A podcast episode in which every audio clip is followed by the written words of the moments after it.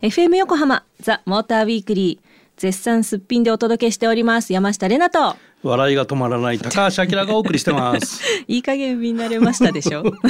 まあ慣れてきた。確かに。衝撃がね最初あるんです、はい、はい、今夜のモーターウィークリーえピックアップする車はボルボ XC40 C40 です。今回は2023年モデルに明さんが試乗されたそうですがどんな変化があったんでしょうか？まあどんな変化？どのような、あのーうん C40 は今年の1月からオンライン販売がスタートしてるんだけどそこで出てきたのがツインモーターっていう車だったのね。はい、で今回はこれにシングルモーターのモデルが加わりましたっていうのとあと XC40 はあのバッテリー、えー、ベブモデル？電気自動車？がラインナップに加わって、はい、えーとまあ、その代わりプラグインハイブリッドがなくなったっていうような違いが出てきましたと。はい、であのマイナーチェンジとかそういうんじゃなくてこれイヤーモデルなんで23年モデルはこうなりますっていうそういうモデルチェンジですね。モデルモデルチェンジっていうかラインナップになりましたってことで、うんはい、でこの XC40 と C40 っていうのは同じプラットフォームを使ってるんで、まあ、同じ車だと思ってもらっていいんだけど、うん、で見た目がちょっと違う。うんうんうん、で XC40 はまあ SUV の格好をしてるんだけど、はい、まあ、あの C40 の方はこうルーフがもうちょっとクーペライクにね後ろに向かってこう下がっていくようなデザインをしていて、はい、あもうちょっとスポーティーな感じに見えるかな。で車の大きさ自体はその C セグメントのプレミアム SUV っていうカテゴリーになるんだけど、はい、全長が4440幅がこれ結構広くて1875あるの、ね、入らない、はい えー、高さが1650と、はい、でこれ C40 の方が1515だまあここら辺でも高さが違うんで、デザイン的には違うかなって感じなんだけど、オイルベースは2.7メーターで、まあ、共通になってます。はい。でツインモーターっていうのは、はい、あの前後にモーターを積んでてその合計の出力が300キロワット、うん、408馬力、はい、660ニュートンメーター。C セグメントで660って原稿にも書いたんだけど バカトルク。あの D まあワンサイズ大きい、まあ、セグメントは D サイズの車で400ニュートンぐらいがまあ平均値なんだけどワンサイズ小さい車でも660になるっていうのは相当。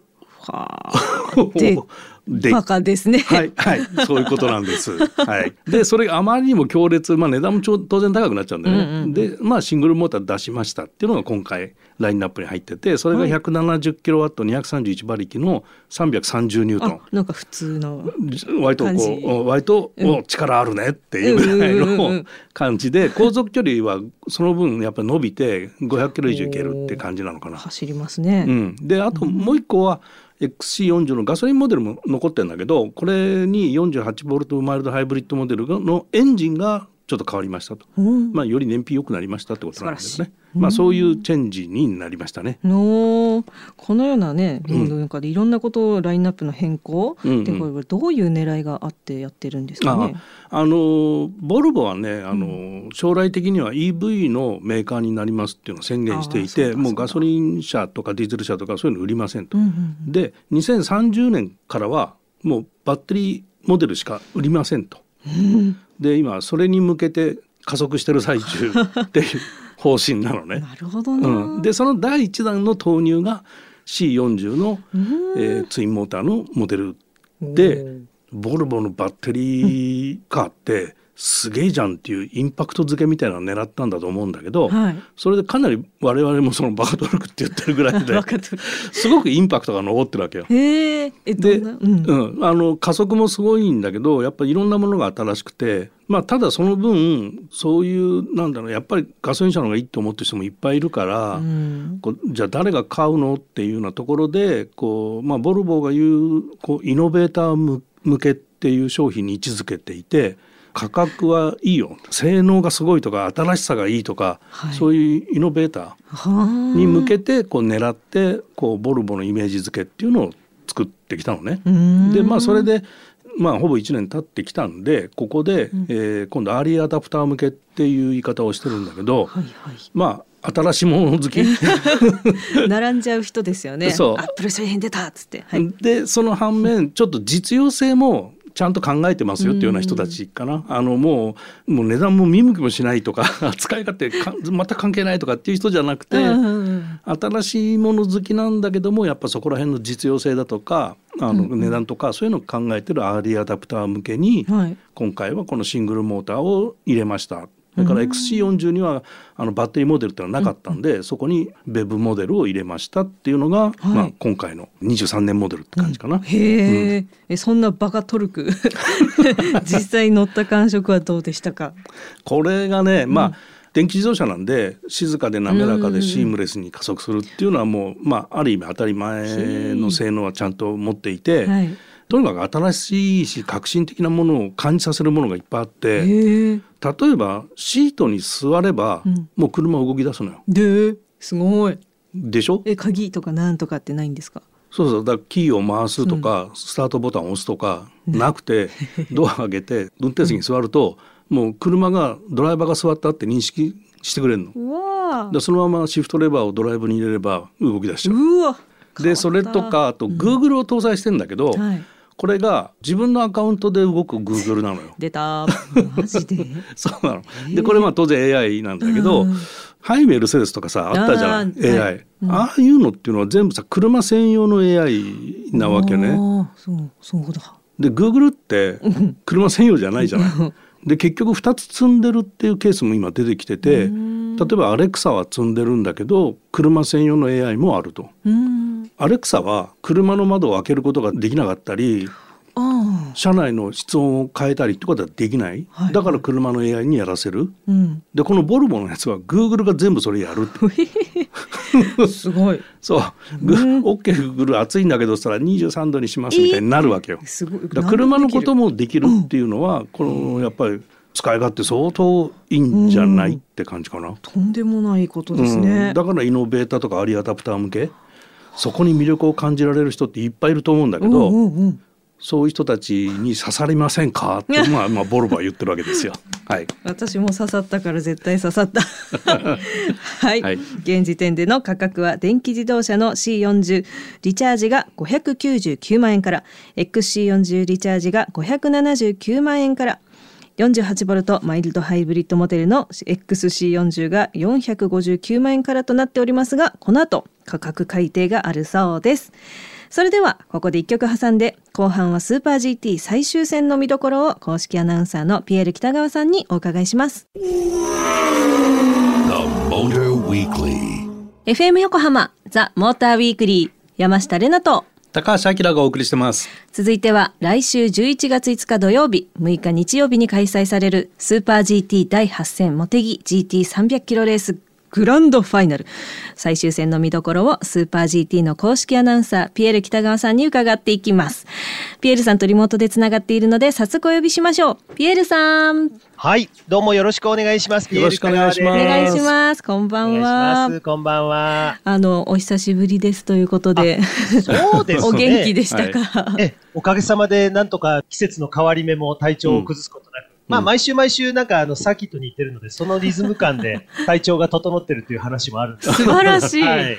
さあええ。体調といえばあのこの前リスナーの皆さんに山下におすすめのリフレッシュ方法ありませんかってあのメッセージ募集をしたところがあったんですけれども、あのピエールさんのおすすめリフレッシュ法ピエールさんがやってるリフレッシュ法ですすか？はい、僕結構あの、あちこち凝るんですね。肩も凝るしうんう、ん。それから背中、腰も結構凝ったり。うん。ただ、僕あの、好んでいつもリフレッシュして、まああの、マッサージ系なんですけど、はい。いつもするのは足裏のマッサージをしてくれるところに通いますね。ええ足、ええ。いいですか？ツボ、うん。あの、なんかね、僕にはすごく足裏が合ってるのか、うん。もうかれこれ、この仕事始めて、しばらくしてからやり始めましたから、もう15年ぐらいは、ええー。なんか、ちょっと疲れたなとか、うん。まあ、移動で結構長距離ね、行きますから、足がむくんだりするんですよ。なので、そこで足裏をマッサージしてもらうと、かなり僕は体調が良くなりますねあ。本当ですかはい。ちょっと行ってみようかな。あきらさんもはいマッサージ好きですもんね、俺あのええ、太鼓式マッサージにハマああ、ってて。そうですね。あの、店を選ばないと、でも、あの、よく芸能人がですね、うんあの、激痛で、あの、すごいしかめでテレビでこう、はいいやーとか言ってるじゃないですか。うんああいう感じになるので、ちょっと最初は優しめから始められた方が。そうですよね。そうですよね。はい罰ゲームになっちゃいますね、そうですね。罰ゲームになっちゃいますからね。ありがとうストレス溜まっちゃうかもしれません。めっちゃ面白い、はありがとうございましたはい。で、早速ですけど、はい。はいえー最終戦。はい、そうですね。はいもう、なんか4月から始まったスーパー GT も、いよいよ最終戦かと思うと、ちょっと感慨深いものがあるんですけど、まあ今年は結構話題が多くって、やっぱりあの、日産 Z の登場だったり、ねはいまあ群雄割拠の GT300 だったりっていうことで、本当にあの見どころの多いシーズンだったんですけど、やっぱり GT500 チャンピオン争いがその Z をこう、やっぱ筆頭に、うんえー並んでるっていうのが、非常に何かこう、今シーズンを象徴しているチャンピオン争いですよねうん。そうですね。はいはい。まあ、特にここまで2勝を挙げている、際立っているのが3号車のクラフトスポーツモチュール Z だと思うんですけども、まあ、千代選手、高星選手も、今シーズン初めてこのペアは、あの、うんうん優勝を経験しているドライバーなんですが、非常に安定しているんですよね。うん。まあ、非常に日産がこう育てた若手のドライバーということで、このままチャンピオン取ると、またそれはそれでこう2022年のね、何かこう歴史に残るシーズンかなと思うんですが、控えているのが、まあ、燃える男というか日本一速い男が率いるインパルチームの Z、これも同じ車種で Z、まあタイヤが違うんですけども、2.5ポイント差で競ってますので、うんうん。まあこの Z が簡単ではないレースにしてくれるんだろうなと思うんですが、うんちょっと小耳に挟んだところですと、今ランキング3位のはい。17号車のアステモ NSX が。直前のちょっとテストで好調だったという噂を入手しました。はい。なので、うん。ひょっとすると、まあ、過去例を振り返ってみると、例えば去年も、え富士で行われた最終戦は逆転でチャンピオンそうでしたね。うんうん。あのやっぱりその前もいろいろドラマチックな最終戦を思うと、うん。やっぱり、えーリードしているからそのままっていうよりは、うん。逆転に何かちょっとね、こう、ドラマが、えーあるような気がして、そうすると17号車や100号車、あるいは、えーもっと大逆転で言えば、うん。まあ、GR スープラの37号車、あるいは14号車、えこういったところまでが本当に、えーどういうレースになるのか最終戦、久しぶりに茂木になるので、うんうんうんえーちょっとわからない感じがしますよね。えっと、300の方、また難しいと思うんですけども。そうですね。はい。えーあの、300の方もですね、まああー難しいのは、イコールスーパー GT の場合は、面白いっていう意味だと思うんですよね。それを考えると、まあ、あの、いろんな展開が考えられると思うんですが、ただ、あの、まあ、2年ぶりに、えー56号車、藤波、オリベイラ組、これがやっぱり盤石に今シーズン戦っているという印象ですし、うん。それからやっぱりウェイトが、この最終戦っていうのは、基本的になくなるんですよね。はい。サクセスウェイトがなくなって、車本来の速さが発揮できるレースになるので、それを思うと、まあ今までこう、重りで苦しんでいた56号車というのがですね、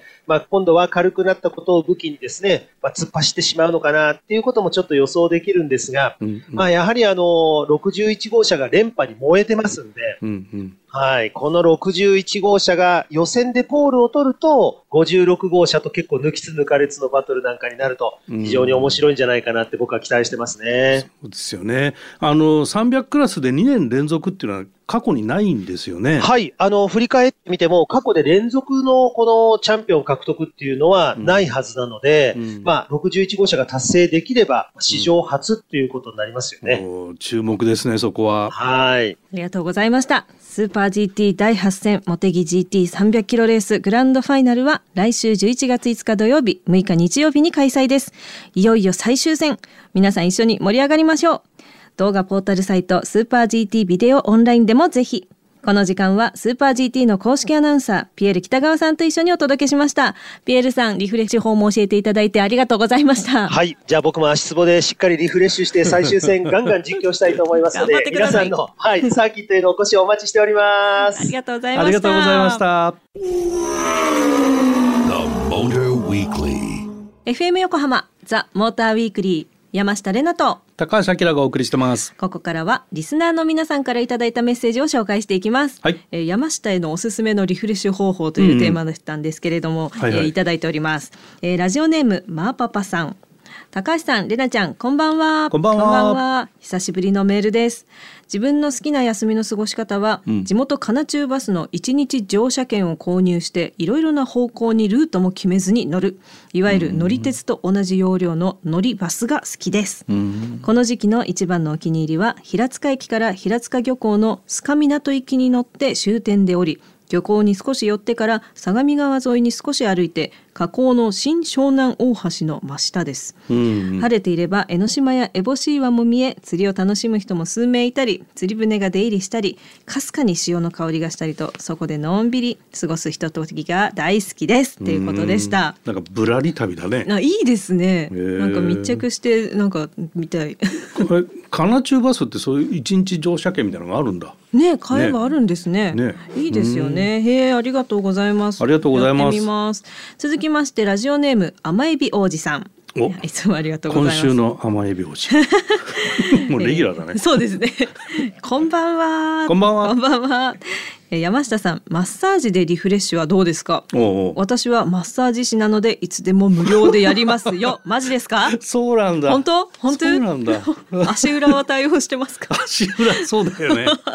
えーえーマッサージうん。あのあんまり行かないんですよねなんか本当に筋肉とか筋やっちゃったなって時だけ整体には行くんですけどなんかあもう疲れたからリフレッシュしにマッサージ受けに行こうってあんまりないかも。あ本当？うんなんか大好きでさ。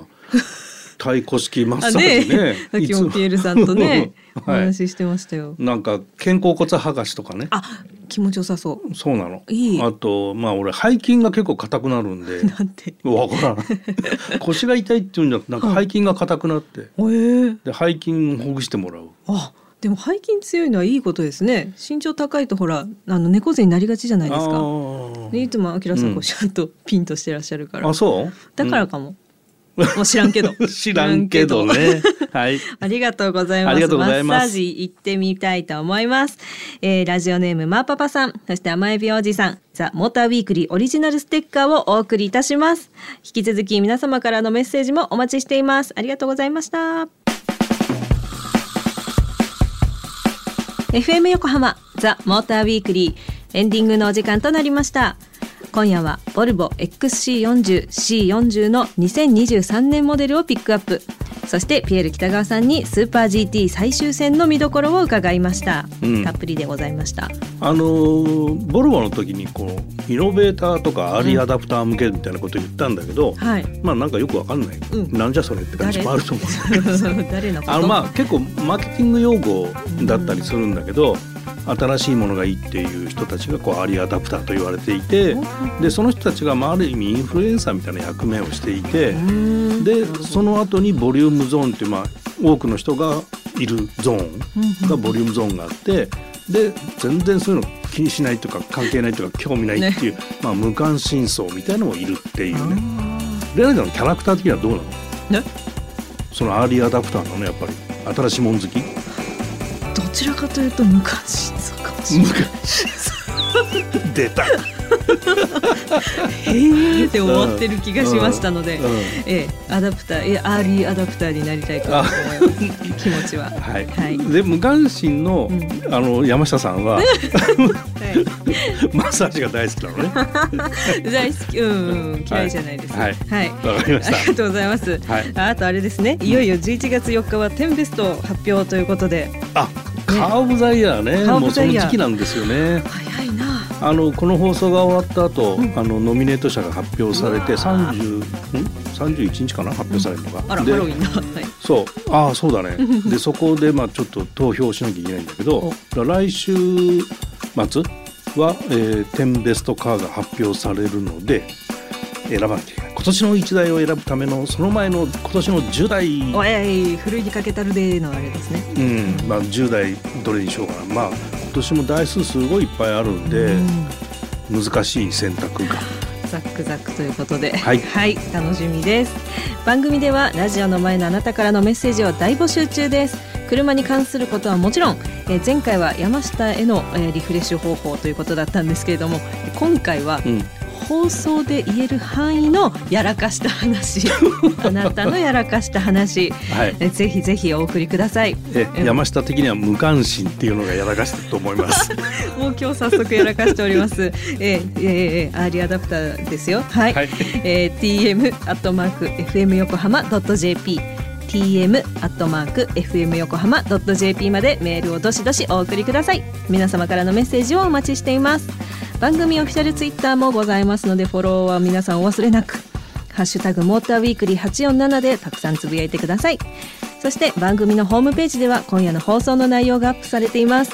あのディレクターがなかなか凝った画像をねあの編集して載せたりしているので ぜひホームページもチェックしてみてください。またザ・モーターウィークリーウェブオートプルーブではボルボ XC40C402023 年モデルの試乗機がアップされていますのでぜひチェックしてみてください。ということでここまでのお相手は山下れなとモータージャーナリストの高橋明でした。また来週。週